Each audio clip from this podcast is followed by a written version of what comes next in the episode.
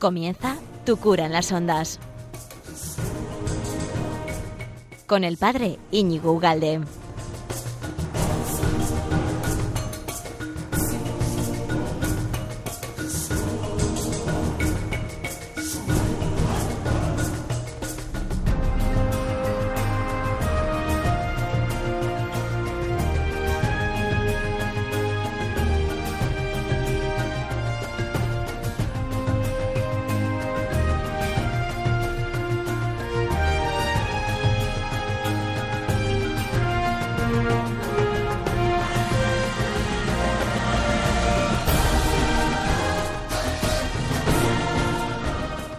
Buenos días, amigo de Radio María. ¿Qué tal andas? Bienvenido eh, a este nuevo programa. Está la nueva singladura de, de este programa de Tu cura en las ondas, que es posibilitado por, por, esta gran casa, que es Radio María, que nos, nos ayuda y podemos estar pues un ratito hablando de mil cosas que no vas a poder escuchar en ningún otro sitio más que en Radio María. ¿no? Y, y, luego además sabes que si se te pasa la hora, pues lo puedes encontrar todo en, esta, en la página web de Radio María. Buscas tu cura en las ondas en la página web de Radio María y ahí estás para escucharlo donde quieras, cuando quieras, incluso lo puedes reenviar, lo puedes, en fin, incluso en otras plataformas también, ¿no? En iVoox, Spotify, en YouTube, en Instagram, en mil sitios distintos, distintos. Bueno, hoy tengo un gran, un gran invitado yo creo que es uno de los grandes eh, conocedores de, de, un gran personaje conocido por todos, que es eh, Benedicto XVI, el cardenal Joseph Ratzinger. No es el invitado que tengo, es el, que, el objeto de su conocimiento. El invitado es Pablo Blanco. Buenas, buenos días. Buenos días. Eh, bueno, es profesor de la Universidad de Navarra, tiene un pedazo ladrillo sobre... No, tiene más de uno. O sea, el último es un ladrillo enorme del pensamiento de de Joseph Ratzinger. Sí, Benedicto XVI, la biografía. Lo han titulado así de un modo un poco enfático, eh, pero es una biografía donde se quiere resumir parte de las ideas y de la historia tanto de Alemania como del pontificado de Benedicto XVI. Entonces, eh, bueno, Benedicto XVI, la biografía en San Pablo. Entonces, yo sé que tienes además, no, no este, a lo mejor puede desanimar un poco el grosor de tu, de tu pequeño libro, ¿no? Pero tienes otras biografías que yo me he sí. leído, más asequibles, más sí. regalables, ¿no? Que también sobre el personaje, sobre Benito XVI, y que me parece...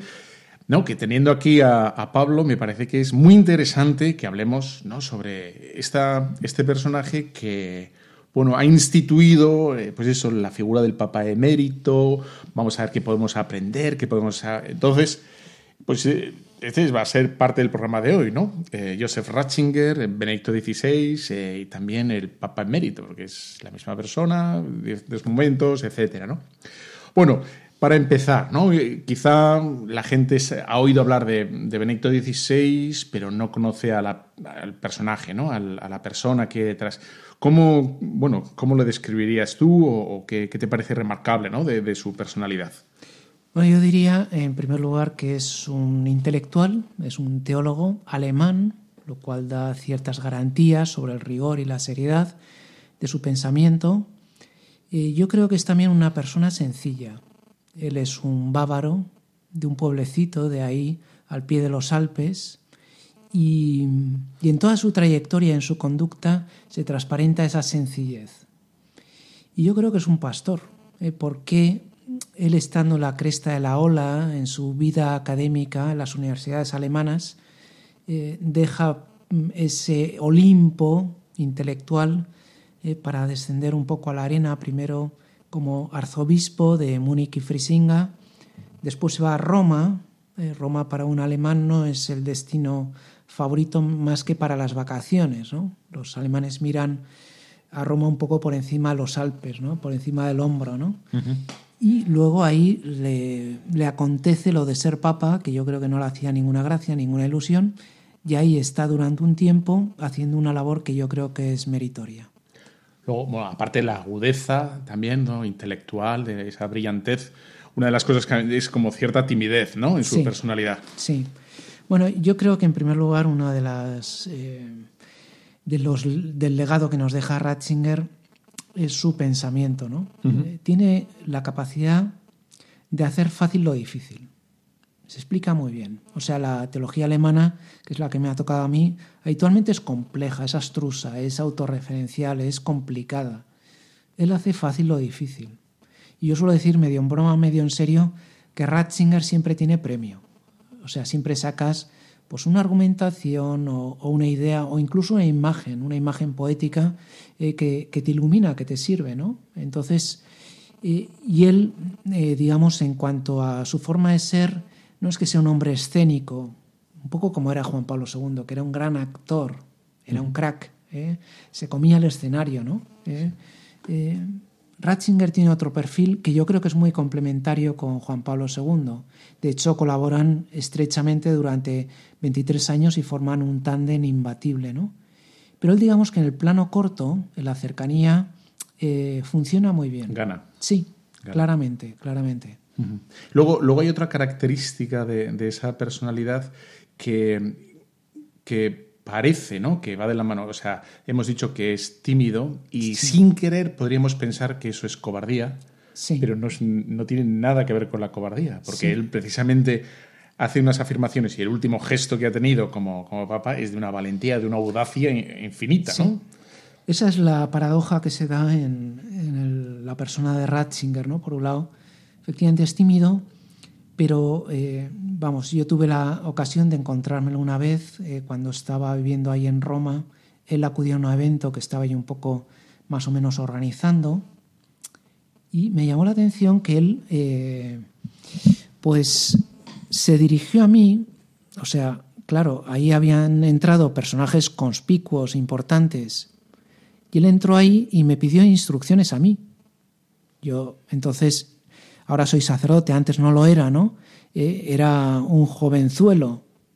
Y él vino y como me, me pidió a mí instrucciones, entonces ya le, di las instrucciones que estaban previstas y él las ejecutó eh, pormenorizadamente, ¿no? A mí esa sencillez me desarmó. Entonces, digamos que eso es un poco lo que pasa cuando uno trata de cerca a Ratzinger, ¿no? A pesar de la imagen o de la fama que le hayan puesto algunos o algunos medios de comunicación. Eh, sin embargo, él eh, es una persona sencilla que, transmite, eh, que transmite confianza. Y luego, por otro lado, lo que decías tú, ¿no? Es audaz, es valiente. O sea, cuando él estuvo 23 años colaborando con Juan Pablo II, no dejó pasar ni un solo problema. Y los mayores problemas de la Iglesia llegaban a su mesa, ¿no? En este sentido, a mí me gusta contar una anécdota que eh, contaba Vittorio Messori. Eh, eh, es un libro, en un libro de entrevista que se llama Informe sobre la fe, que hizo época, ¿no? Entonces hay una pregunta que no incluyó en el libro. Y después la publicó en un periódico italiano y en España la reprodujo La Vanguardia. Yo creo que es una pregunta muy bien hecha, o sea, muy periodística, porque le preguntó a Ratzinger, al cual le llegaban todos los problemas de la Iglesia, ahora hemos sabido unos cuantos, ¿no? todo el tema de los abusos, etcétera, etcétera, eh, pues eh, le preguntó, ¿y usted duerme bien? Dice, Ratzinger, eh, dice que Ratzinger, como buen alemán, se quedó ahí un poco bloqueado y entonces dijo, bueno, yo la verdad es que después de haber hecho mi examen de conciencia y de rezar mis oraciones de la noche, la verdad es que duermo estupendamente, porque sé que la Iglesia es de Jesucristo y no nuestra. Esa, contestación la podría dar un monaguillo, ¿no? O un chaval de catequesis. Eh, sí, pero la da Ratzinger que sabe más que un monaguillo eh, y que ha vivido más la situación actual de la iglesia que un monaguillo. Sí, sí, sí. Entonces. Pero nos da, nos da la clave un poco de su, de su fe, ¿no? De su sencillez, de su ah, bueno, abandono, etcétera, ¿no? Tienes razón, sí. Yo iba un poco por ahí, ¿no? Que parece que tendría que seguir pensando las soluciones y tendría que seguir, ¿no? Madurando las cosas y, y dices, no, bueno, pues llega un momento que yo, bueno, pues me pongo delante del Señor, pido perdón por lo que yo no haya hecho, etcétera, y a dormir, ¿no? Sí. Es como muy bonito. Sí. De hecho, hay algún escritor, ahora que has dicho lo de Monaguillo, que lo compara, ¿no? Que, decía, hablando de los cardenales, ¿no? Todo con su pompa y, su circunstancia, ¿no? Y, decía, eh, Ratzinger parecía un niño de primera comunión, ¿no? O sea, con una piedad de niño de primera comunión, ¿no? Entonces, es lo paradójico de Ratzinger es eso, ¿no? Como por un lado es profundamente piadoso, es intelectualmente profundo y humanamente muy sencillo. Y luego lo que decías tú, o sea, la audacia que tiene él, estábamos diciendo, los 23 años que colabora con Juan Pablo II y le va entrando a todas y cada una de las circunstancias y, mm, digamos, de los tomates, por decirlo de alguna manera, eh, que van surgiendo en la Iglesia. La teología de la liberación lo analiza en profundidad. La teología de la religión es lo mismo. La ética sexual, el aborto, eh, la homosexualidad.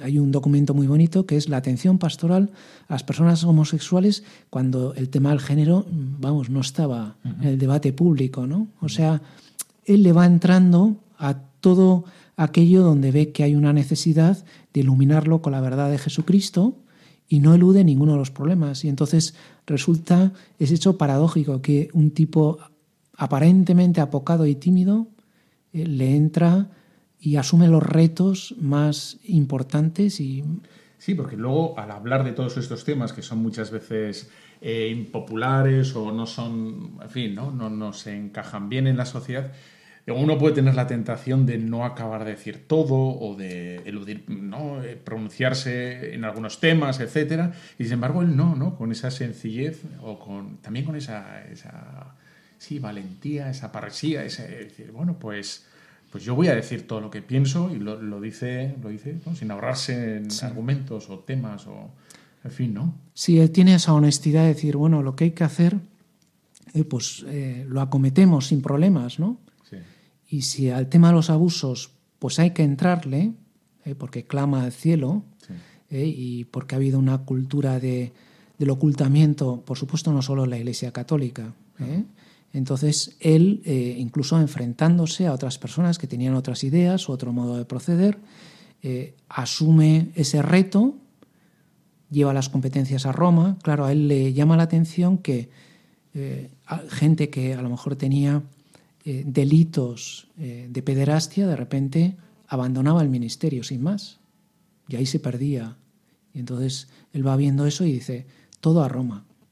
Porque quizá en algunas diócesis no habían eh, procedido del modo que exige la justicia, ¿no? Sí, aunque, bueno, luego si eso, o, abordamos ya el tema si quieres, o vamos un poco por orden, como veas. Sí, como lo que tú me digas. Estaba pensando eh, él, él es, un, es, un, teólogo, o sea, él se ve a sí mismo como teólogo, ¿no? Él nunca se ve como pastor, no se ve como obispo, mm. siempre él habla de sí mismo como que la ilusión suya era formar un corpus, ¿no? Teológico y meterse en la universidad, etcétera, esa es su ilusión, hasta que le dice, ¿no? De ser obispo, entonces cuando se le rompe el espinazo al pobre hombre. Sí. Y, tú, o sea, desde todo lo que sabes del de, personaje, de Joseph Ratzinger, etcétera, eh, bueno, dice que sí, obedece, etcétera. Dices, ¿qué, crees que.? Supongo que toda esa experiencia de pastor le habrá servido, ¿no? Para, meter más variables en su pensamiento teológico, para que no sea quizá tan. Bueno, no sé si se puede decir así, ¿no? Tan, tan descarnado o tan fuera de la historia. ¿Tú crees que, que ha sacado.?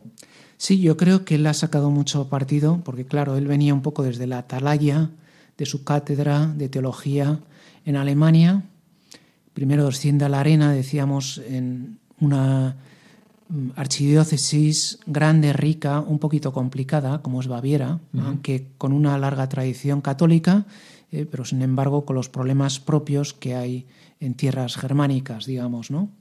Y luego, digamos que esa, esa visión, esa panorámica que él tenía, se amplía a todo el mundo.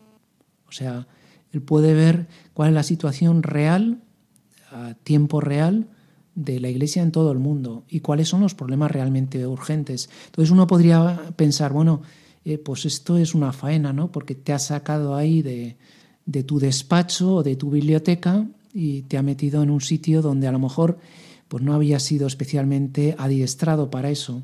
Pero yo creo que eso le da también una especial profundidad, una especial toma de tierra a su teología.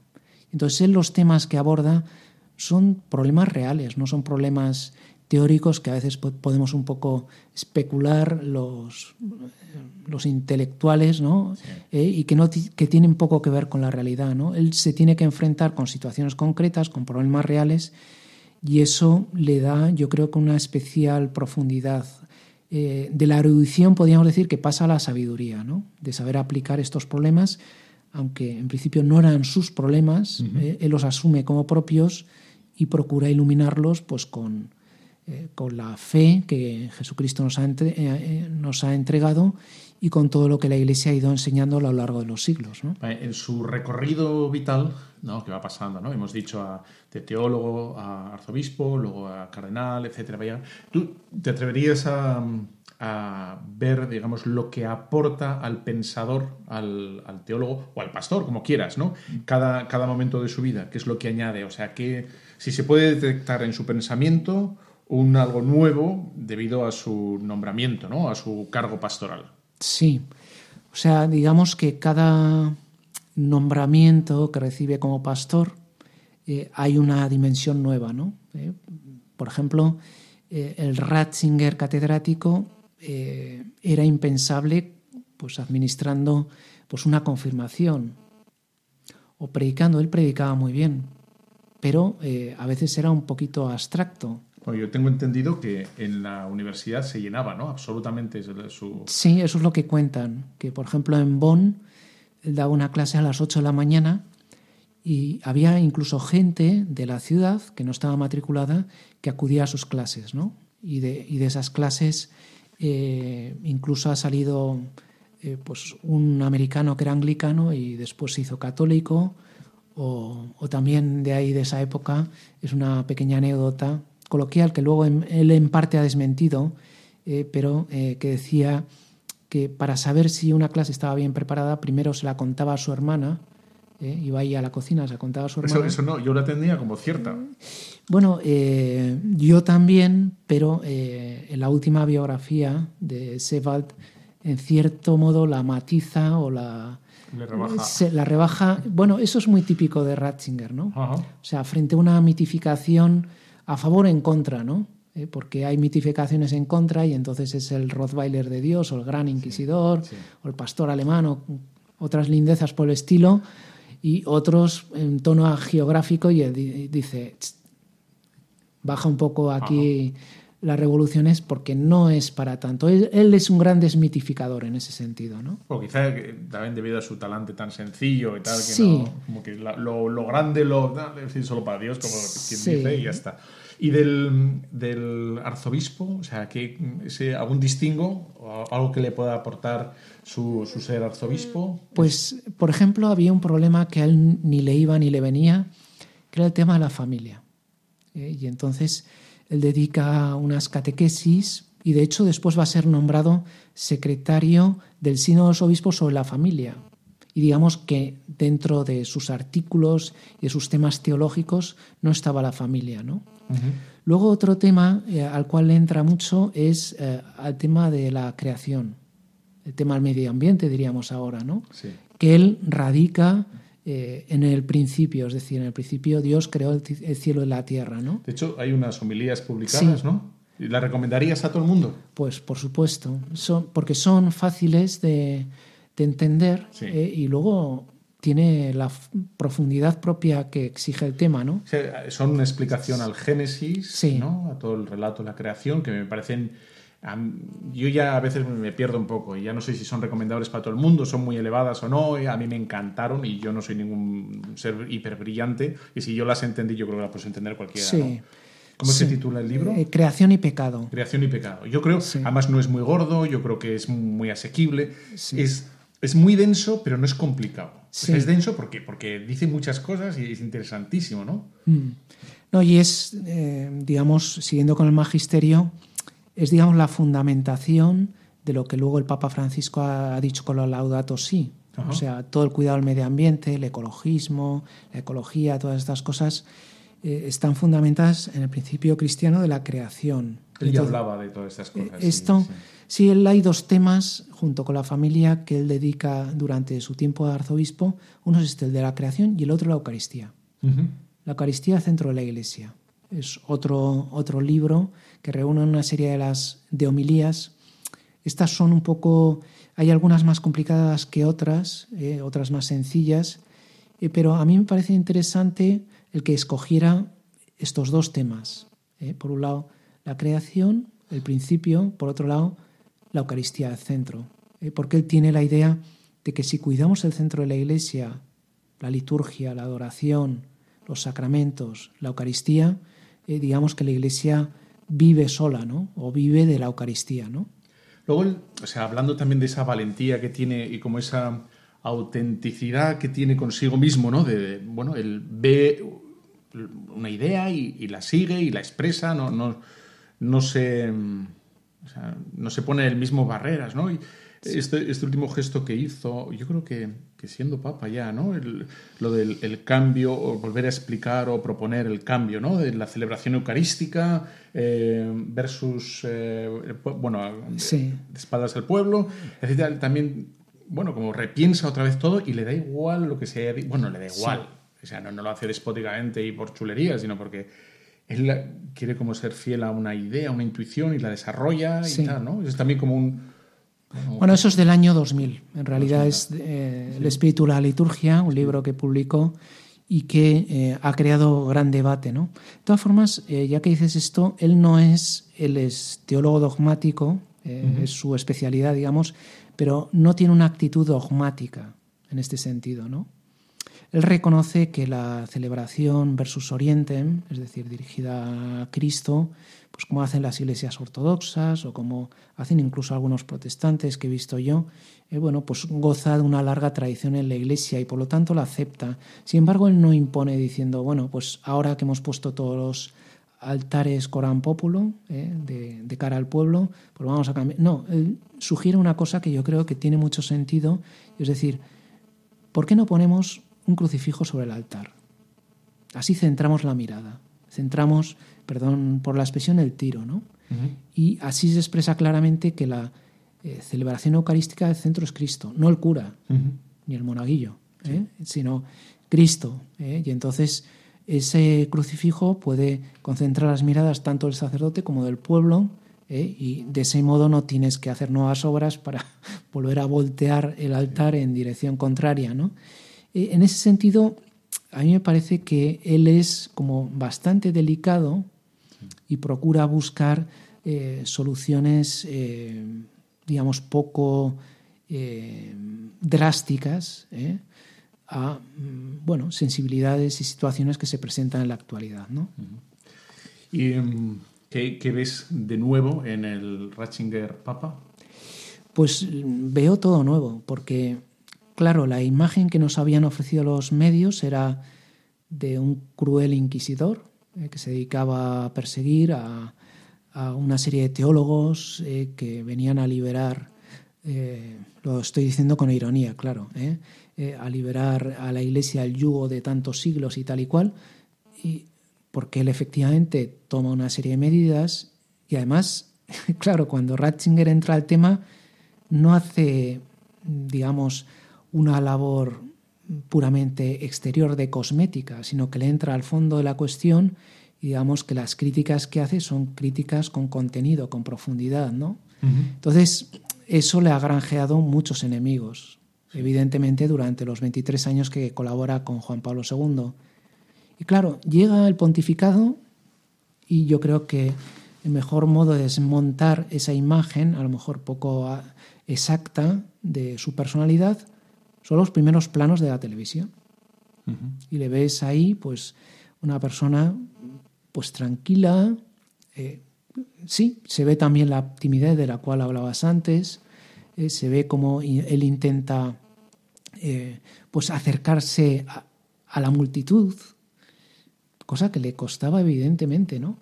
Y los mismos ceremonieri, los mismos que le acompañaban se quedan asombrados de la capacidad que tiene de conexión, eso sí, en plano corto. Eso también es verdad, ¿no? Eh, Ratzinger no es escénico. ¿eh? Eh, y entonces yo creo que en el pontificado se nos ofrece esa imagen más real de lo que realmente es Quizá porque no hay ya filtros y le podemos acceder a él, ¿no? A la persona a través del papado. Sí, y también porque su, su tarea es distinta. Antes era el... Parar goles. Sí, sí. Y, y ahora centra el balón, digamos, ¿no? ¿Eh? Da juego, da juego. Sí, sí, sí, señor. Tengo, tengo, hay en, internet hay un, un vídeo que es muy simpático que es él siendo, siendo papa, está con los obispos en no sé dónde y claramente se ha traspapelado, no sé si lo has visto, está dando un discurso y claramente o le falta un folio o le sobra un folio o le hago un folio que él mismo se empieza a reír y tal y deja los folios y va, se ve que es vamos, muy despreocupado y muy nada embarado y nada tenso ni nada, nada, ¿no? Está claro, y muchas veces los mejores discursos son los improvisados. ¿eh? Sí. Cuando él empieza a razonar o, o desgranar o esas catequesis con niños, ¿no? Eh, donde compara, bueno, eh, un niño le pregunta, ¿cómo podemos creer algo que no vemos? ¿no? Y dice, bueno, hay muchas cosas en las que creemos y no vemos. Por ejemplo, la luz eléctrica, ¿no? la corriente eléctrica, ¿no?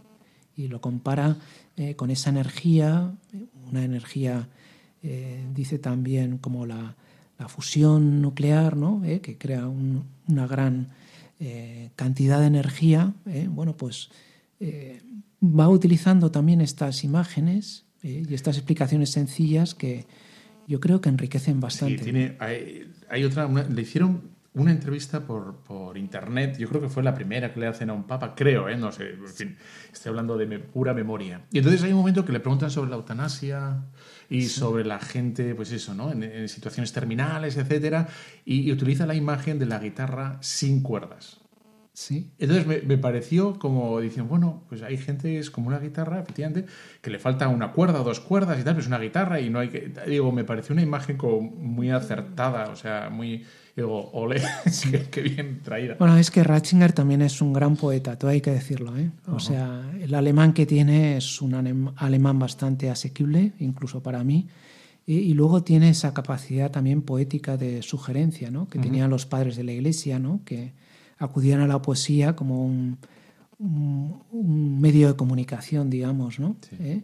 Y entonces él, por un lado, tiene la parte conceptual, la parte argumentativa, eh, la parte teológica, la parte erudita, eh, pero también tiene ese, toque poético que te deja un poco embelesado, ¿no? En, sí. te conquista. Yo, yo quería antes, bueno, nos queda un ratín, quería que nos comentaras eh, uno de los grandes temas de, Ratzinger o del Papa, si quieres, eh, la razón y la fe, ¿no? Es ese binomio que, bueno, que se complementan y que, y que el Papa, Ratzinger, o sea, parece que podríamos pensar, ¿no? Que lo que quiere es que creamos más, que recemos más, etcétera. Y sin embargo, como si leemos un poco atención, lo que él viene es como a, rescatar la razón, precisamente, ¿no? Sí. O sea, que, parece un contrasentido y dices, no, no, lo que él quiere es que pensemos también, sí. ¿no?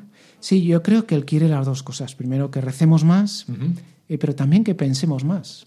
Eh, porque a veces podemos dar unas soluciones un poco pietistas, un poco devocionales a problemas que merecen la pena darle una vuelta, ¿no? Lo que ¿Podrías, ¿Podrías poner algún ejemplo para que la gente, no sé? Bueno, estaba pensando en el ejemplo que ponías tú, ¿no? De, la eutanasia, ¿no? O sea, ¿qué soluciones cristianas se puede dar a esas situaciones, ¿no? O lo que se está haciendo en tantos sitios eh, sobre el aborto, ¿no? Eh, bueno, pues se defiende a la mujer, se defiende al niño y se le dan soluciones que vayan a favor de la mujer y del niño, ¿no? O, o, el tema del género, ¿no? ¿Eh? Pues no es un tema que le eluda o un tema que haya que demonizar eh, de entrada, ¿no? ¿Eh? Pues a lo mejor hay una serie de sensibilidades o exigencias a las cuales hay que ofrecer una respuesta cristiana. Y de ahí ese documento que mencionábamos antes, ¿no? De la atención pastoral a personas homosexuales, ¿no? Bueno, pues, ¿qué se puede hacer con esas personas?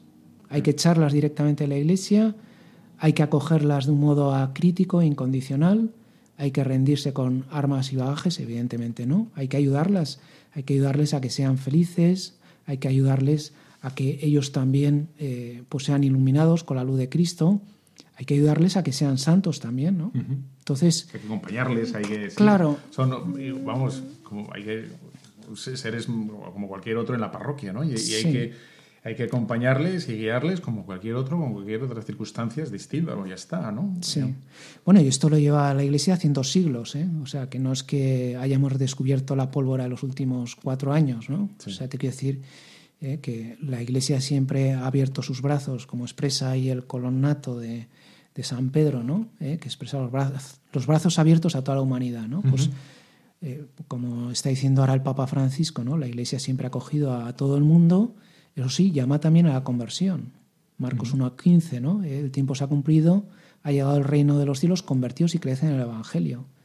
porque esa conversión, ese quitar el pecado a nuestra vida, esa purificación, esa limpieza, que el mismo Benedicto XVI hizo también en su pontificado, es lo que nos va a dar una vida plena, ¿no? Y a mí me gusta citar el versículo favorito de Juan Pablo II, eh, cuando me preguntaron cuál era el versículo que más le gustaba de, la Biblia, ¿no? Y mira que hay cosas buenas, ¿no? Pues el, Padre Nuestro, las bienaventuranzas, o. Y él dijo esa frase de San Juan, ¿no? La verdad os hará libres, ¿no? Entonces, esa parresía, esa valentía de la verdad, es lo que libera realmente a las personas, ¿no? Entonces, el afrontar ese reto en las circunstancias y, el, y en los distintos eh, ambientes o situaciones que se nos presentan en la actualidad es lo que va a hacer a la gente realmente libre y feliz, ¿no? Bueno, dos últimas eh, preguntas. Una sería, em, ¿Cuál, crees tú que es el legado que nos deja este, este hombre? Bueno, la verdad es que no hemos hablado de, su papa emérito, que es todo un tema, ¿no? También esa audacia. Y, si quieres decir algo. No, bueno, eso es parte del legado. Él ha instituido una figura nueva. Que yo creo que en el momento actual es especialmente oportuno, ¿eh? porque ahora, gracias a Dios, eh, pues las personas se mantienen más tiempo con vida. Pero por otro lado, el ministerio petrino digamos, el papel de eh, romano pontífice exige un dinamismo especial. Claro, él renuncia antes de la jornada juvenil, eh, jornada mundial de la juventud en Río de Janeiro. Claro, no podía hacer vuelos intercontinentales.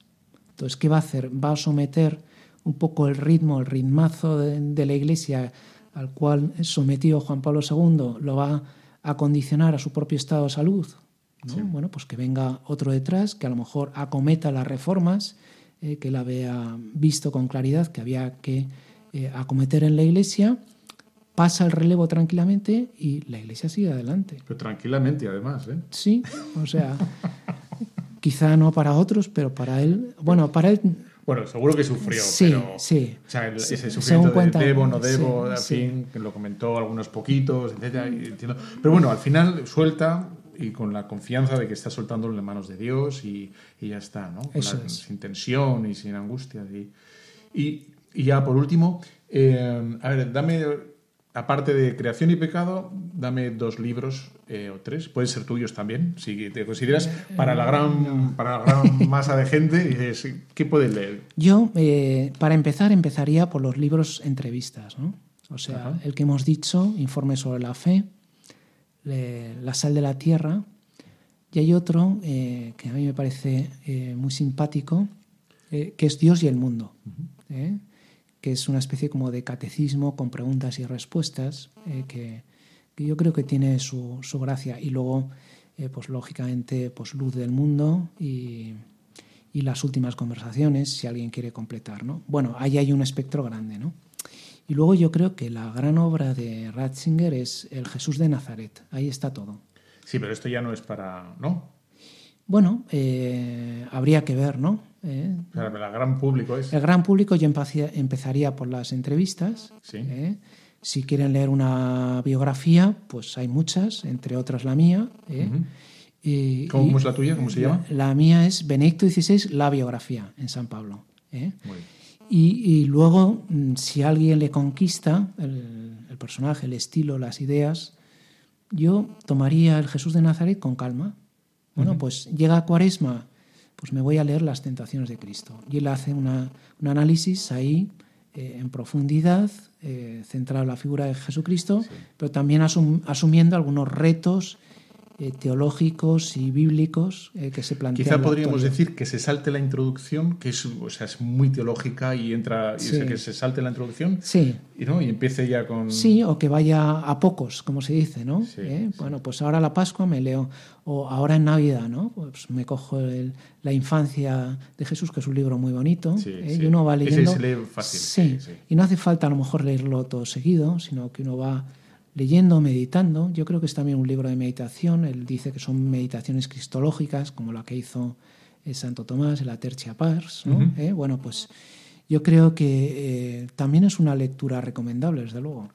Bueno, pues ya está, de todo un profesor. Así que, bueno, Pablo, muchísimas gracias por tu tiempo, por compartir este ratín con nosotros, acercarnos la figura de este gran hombre que yo creo que todos le tenemos, ¿no? Cariño, sobre todo nos ha ganado el corazón con ese gesto valiente y tal. Claramente.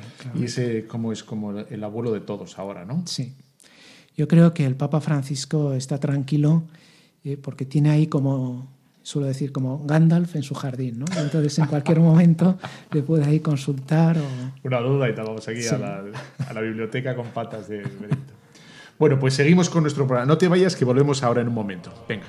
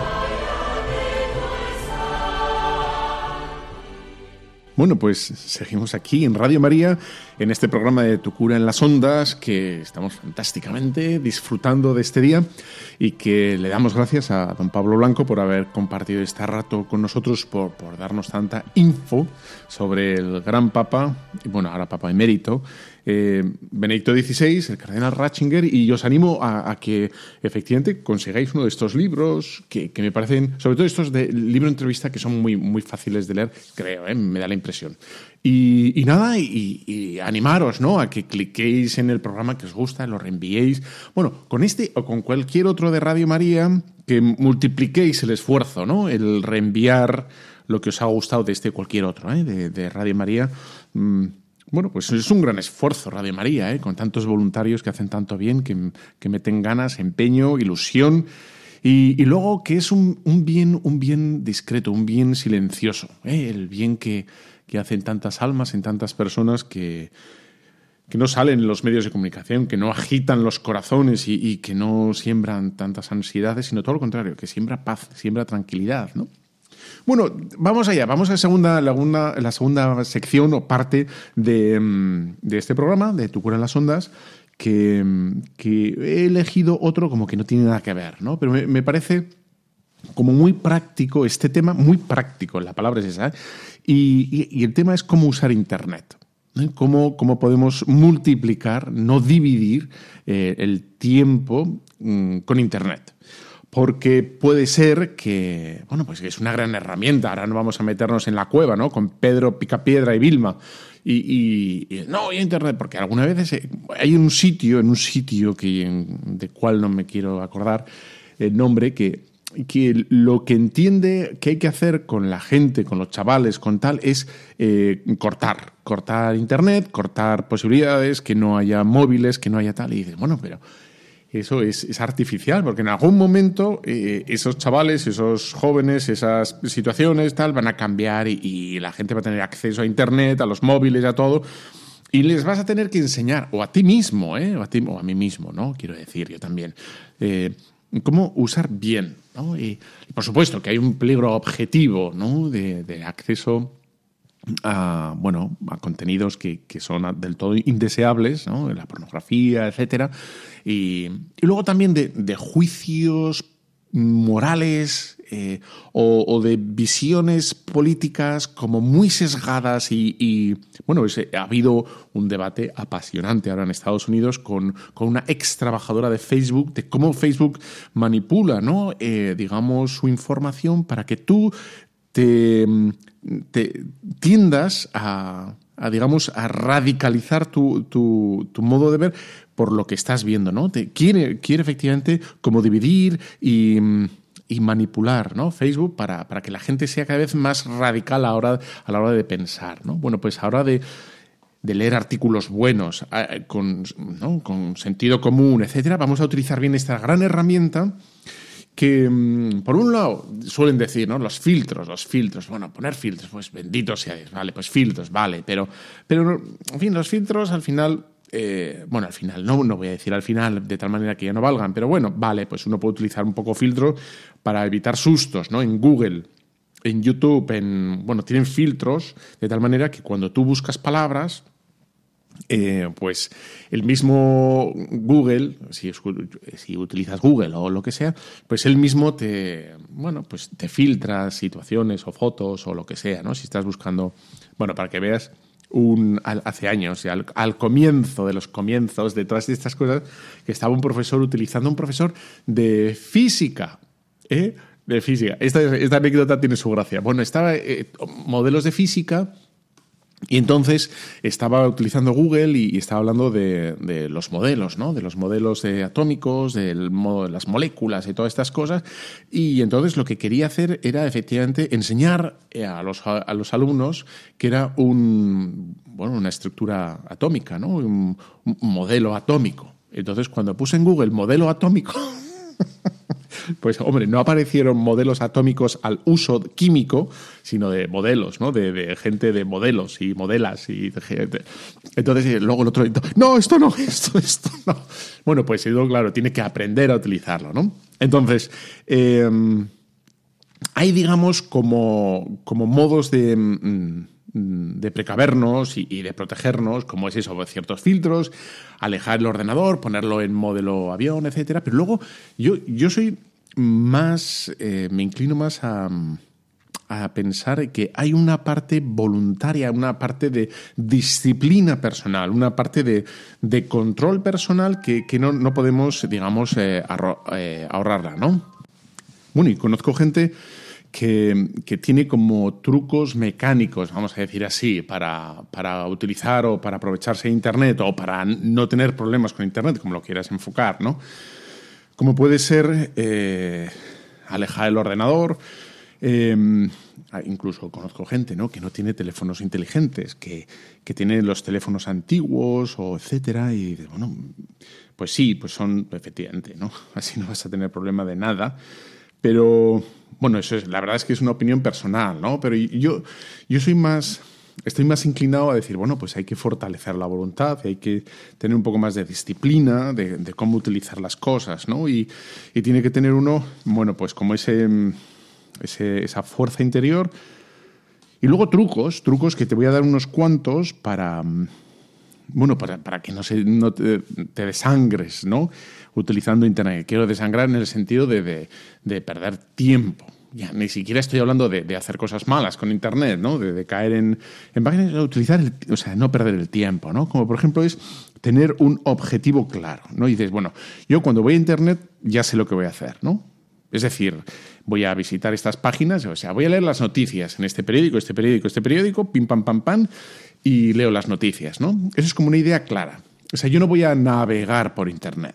Decir, bueno, a ver, a ver qué me sale por Internet. No, voy a voy a leer las noticias o, este artículo o estas páginas que, que, aquí hemos hecho algún programa ¿no? sobre qué, qué, revistas leer, o sea, con cuajo, ¿no? Que no, no caer en las redes estas que manipulan y, te hacen, digamos, que acabas ahí cabreado, ¿no? Y dice, pues estos son todos unos desgraciados y, y no, no, vamos a profundizar en qué es la familia, en qué es la sexualidad, en qué es la iglesia, en qué es el sacerdocio, en qué es la Eucaristía, en qué es la política, qué, qué es el bien común, qué es bueno, todo eso, ¿no? Bien, esa sería una idea como muy concreta, que, que como ves pide de ti una disciplina, una disciplina, un, un forjar la voluntad, ¿no? Eh, dice, bueno, yo solo voy a leer estas páginas, ¿no? Eh, esto, lo que sea, el periódico este, el otro, o lo que sea, Radio María, ¿no? Los artículos de Radio María o de lo que sea.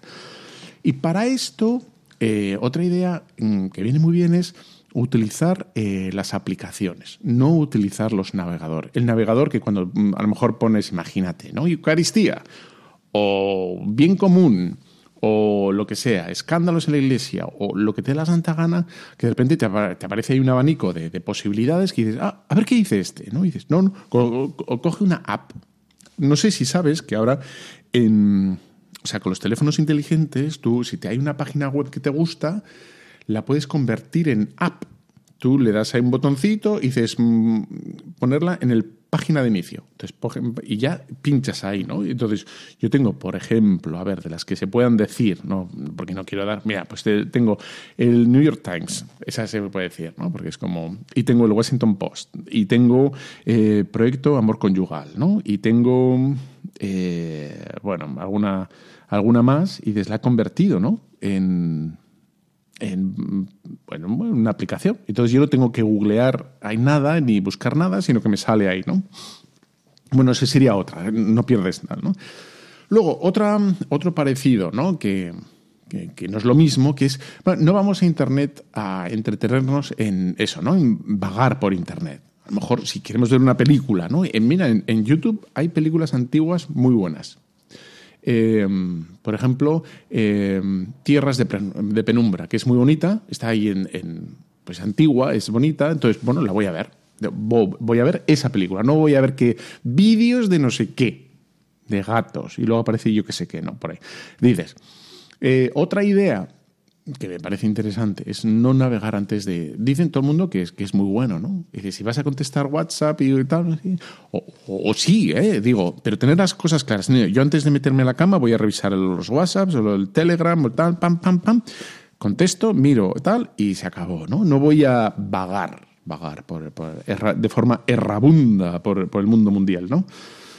Em, bueno, lo otro, ¿no? Del modo seguro. Bueno, pues que muchas páginas te dan, ellos mismos tienen un cierto filtro, cierto, cierto filtro, que dejarlo ahí, ¿no? Y ya está. Luego, más ideas, ¿no? Para mm, como educarnos a nosotros mismos en, el buen uso del tiempo sería eh, el fijar los momentos en los que vamos a navegar. Eh, dices, yo después de comer. Y ya está. O después de, o antes de comer, me da igual, no sé, cada uno que, que vea, ¿no? Y lo demás es bueno, pues no, pues lo utilizo para, para aprender o para información, pero no para perder el tiempo o para dejarme, ¿no? Y luego otra que como que fortalece mucho el tema es eh, tener tiempos largos sin, sin, acceder a Internet, al móvil, ¿no? no mirarlo, o sea, no hace falta, a no ser que te llamen, entonces lo coges, si eso no, no, no, tienes que estar ahí mirando cada dos por tres. Entonces es ponerlo en modo avión o dejarlo encima de la mesilla y te dedicas a hacer otra cosa. Y si te llaman, pues ya, a no ser que estés esperando una llamada importante o tengas un trabajo que, que tengas que responder inmediatamente, no lo sé, ¿no? Pero, pero sí ese, ese desprendimiento. Es decir, bueno, pues mm, hasta dentro de una hora o dos horas, no, nada, ¿no? Y, y ya está. Y mm, bueno, y tampoco tienes que estar todo el rato ahí como, chequeando, ¿no? A ver qué ha pasado, qué, etcétera. Luego también es importante eh, las relaciones que tenemos por Internet, que uno, bueno, pues por lo que sea, puede tener 5.000 amigos o 12.000 amigos, bueno, ser muy realista, ¿no? Y bueno, no son amistades. Bueno, son gente que dice cosas interesantes o que, o que te siguen o, que le sigues tú, pero bueno, con muchísima distancia ¿no? personal, diciendo, bueno, propiamente no es amigo, vamos a decir las cosas claras, ¿no? No es, aunque te ponga amigos 5.000 o 20.000, no son amigos, ¿no? Gente que... Y, a veces pienso que estoy pensando en una situación particular, ¿no? Y dices, bueno, este, de todos estos 20.000 que te siguen, ¿realmente por qué te siguen? ¿no? Eh, habría que ver. Estoy pensando, no voy a decir qué ni nada, y te, te, están siguiendo por qué. A ver qué, qué, dices tú, qué haces tú, o qué lo que pretendes tú decir ahí, ¿no? Etcétera. Bueno.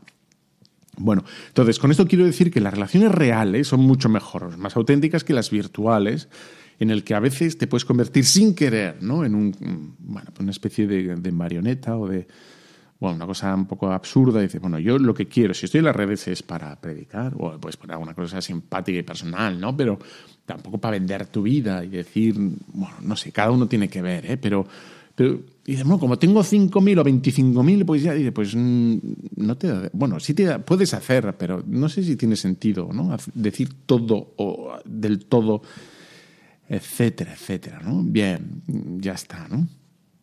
Y, luego hay unas aplicaciones que te dan la posibilidad de repasar qué has hecho durante la semana, ¿no? Eh, y te dicen cuánto tiempo has gastado aquí y dices, eh, te puede servir, ¿no? Una pequeña orientación y dices, ¡ay, ay! ¿no? En fin, eh, bueno, para como objetivar el tema, ¿no? Ya está. Bueno, em, este, esto de conocerse a uno mismo, ¿no? Que, que es muy importante. Luego hay que hacer examen. Y dice, bueno, ¿yo en qué gasto? Hay este pequeño examen, ¿no? ¿Y en cuánto tiempo gasto aquí, ¿no? En Google, en los podcasts, eh, qué tipo de podcast escucho, o en YouTube, o en, en, esto, ¿no? En Facebook, ¿cuánto tiempo gasto, ¿no? Y dices, bueno, pues hacer, hacer un, un examen y decir, mira, he gastado mucho tiempo, o poco, o tal. poco no creo, si no, no haríamos examen, ¿no? Y dices, bueno, eh, ¿cuánto tiempo, ¿no? Y dices, sí ¿Y, qué es lo que, qué es lo que me, lleva a mí? ¿no? Pues mira, es que me dedico a, mirar fotos de famoseos o de yo qué sé qué, ¿no? Eh, lo que sea. Y bueno, pues, pues sabiendo ¿no? que, que esto es lo que me va, lo que me tira, lo que me no sé qué, pues, pues estar prevenido.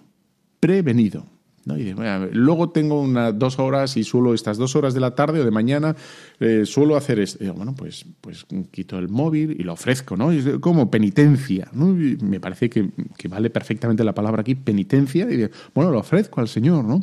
Y de, bueno, a veces nos podemos pensar la penitencia que es un cilicio ahí apretado a no sé dónde. Y de, bueno, pues, pues ofreces esas dos horas de no mirar. Y ya mirar luego, para las noticias o para contestar a la prima de Eslovaquia o al amigo de lo que sea, ¿no? Y, ya está. Y bueno, y tener como, como una especie de, por un momento, de, una especie de desdoblamiento, Mr. Jekyll y Mr. Hyde, ¿no? Y tratarse a uno un poquito como si fuera tu hijo o tu madre o tu lo que sea. Y no, es que esto no puede ser, ¿no? esto fuera, se acabó lo que se daba, ¿no? en fin, para, como ves, no es eh, demonizar Internet, todo lo contrario, es una cosa maravillosa que nos posibilita eh, conocer, aprender, etcétera. Pero bueno, con estas indicaciones como súper concretas y súper prácticas, pues espero que te hayan servido para potenciar todo lo que es lo bueno de Internet y, que no se te derrame la existencia, ¿no? que no se te diluya en, todas estas cosas. Y, en fin, y podemos seguir encontrándonos eh, aquí en este portal maravilloso de Radio María. O luego ya sabes, eh, además, eh, nos podemos encontrar tú y yo en Ivos, en Spotify, en YouTube, en, tal, y ahí estamos y bien, y, aprovechamos para aprender y para estar juntos y acompañarnos y darnos un poco de, calor humano que, a lo mejor en este tiempo pues fin, pues falta un poquito, ¿no? Y, nos necesitamos. Bueno, ha sido un placer estar contigo en este gran día. Pues nada, yo, yo en fin, espero verte dentro de 15 días aquí en, en, Tu Cura en las Ondas y te dejo con la bendición de Dios, Padre Todopoderoso, Hijo y Espíritu Santo, descienda sobre los superoyentes de Radio María. Un fuerte abrazo. Chao. Han escuchado Tu Cura en las Ondas con el Padre Íñigo Ugalde.